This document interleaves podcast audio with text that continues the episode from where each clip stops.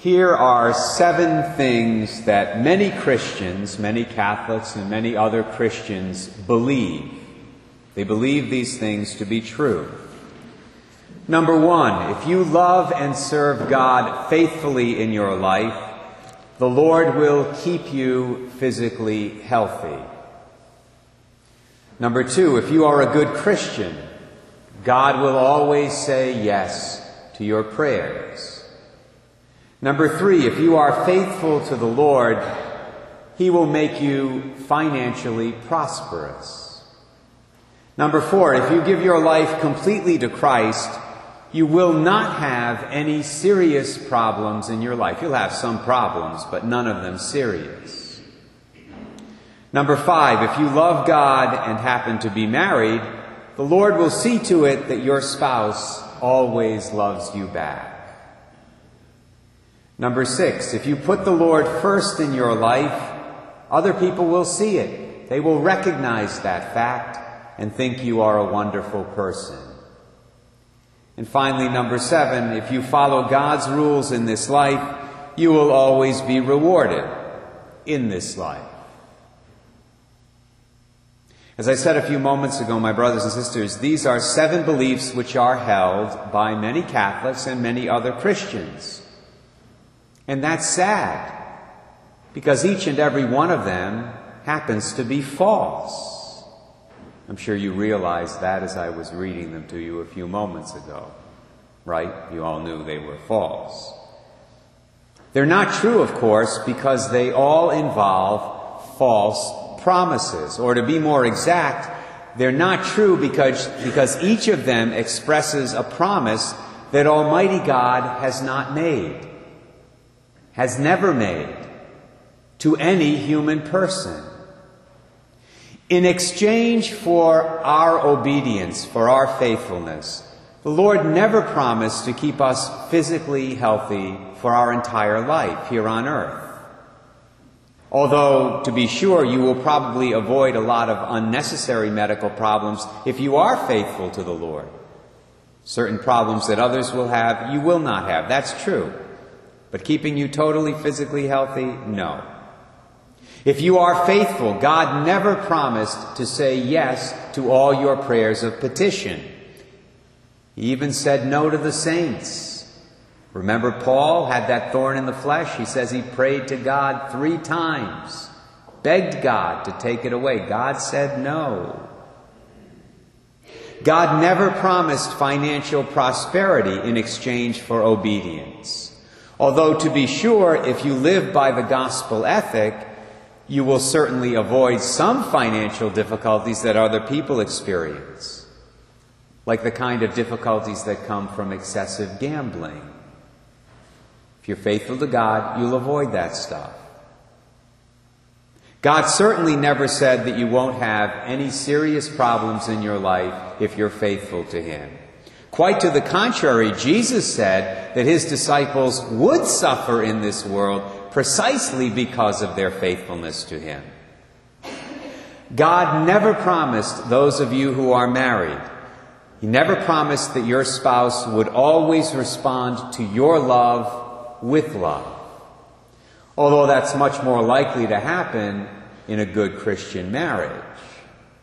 God never said that if you put Him first in your life, other people will recognize it. They'll see it. And they'll pat you on the back and tell you how wonderful you are. The apostles who died as martyrs disproved that one. Nor did he ever say that if you live by his rules, you will always be rewarded here on earth. Sometimes that will happen, and thank God when it does. But in most cases, the reward will come in eternity, not here. God does not deliver on these seven items, on these promises that He's never made. Now, from a human perspective, a purely human perspective, that's the bad news. Because quite frankly, I wish some of those things were true. I wish that God rewarded faithfulness here and such. But it doesn't happen. On the other hand, God does deliver on the promises that He has actually made to us. And the good news is, very often, what God gives us in fulfilling His promises far exceeds our expectation. Take, for example, the promise he made to Abram in today's first reading, that promise of many descendants. As we heard a few moments ago, God took Abram outside and he said, Abram, look up at the sky. Count the stars if you can. Just so will your descendants be. God made that promise to Abram. God also promised to give him a homeland, as we heard a few moments ago, the land of Canaan. He also promised in Genesis 12 to make of Abram a great nation. He even went so far as to promise to make him the father of a host of nations. Not just one nation, but a host of nations in Genesis 17. And that's, by the way, when he changed his name from Abram to Abraham. He said, You will be called Abraham because you will be the father of many nations. And God did deliver on every single one of those promises. We know that from reading the rest of the Bible. But you see, the fulfillment of those promises went far, far beyond anything that Abraham could possibly have imagined at the time. When he first received those promises from the Lord, all those thousands of years ago, what did Abraham think? Well, he probably thought to himself, well, this is really nice. God's going to make me a very important person, and I can deal with that. He's going to give me a big family. He's going to give me a nice place to live. He's going to give me a position of influence in the entire world. Wow, I like that. Abraham had no idea that God, through him, was establishing a spiritual family that would eventually extend over the entire planet and include people not only from his generation, but from every generation to come until the end of the world. He had no idea about that. Remember, we call Abraham today our father in faith. And not only that, God made Abraham the father of a spiritual family that exists unto eternity. He made Abraham the father of a spiritual family that transcends time.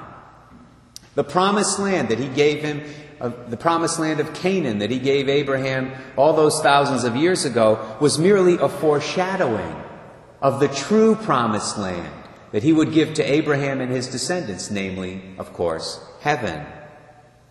And that's the goal of our lives, is it not? Heaven. It's the goal of our lives as baptized Christian members of Abraham's spiritual family. As St. Paul tells us in today's second reading from Philippians 3, our citizenship is in heaven. We're only here in wonderful Westerly for a time, all of us. This is not our permanent residence, or it's not supposed to be. Our permanent residence is supposed to be heaven. However, if we want to get to heaven, if we want to reach that goal successfully, we need God's help. And so we need to cling to the promises that He has really made to us, not to the false promises that He hasn't made. So, what has the Lord promised us? What are His true promises to us if we are faithful? Besides heaven, that's the ultimate prize, and that would be enough. But what else has He promised us along the way? Well, among other things, God has promised to be with us at every moment of our lives the good ones, and perhaps even more importantly, the bad ones. Because we have a lot of those, all of us.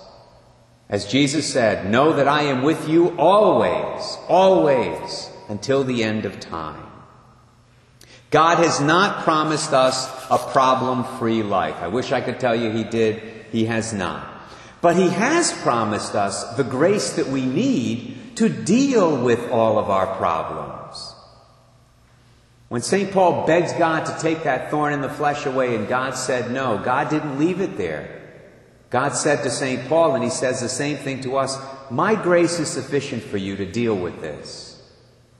For in your weakness, my power reaches perfection. And yes, God did promise us, Jesus did promise us, that we would suffer on this earth.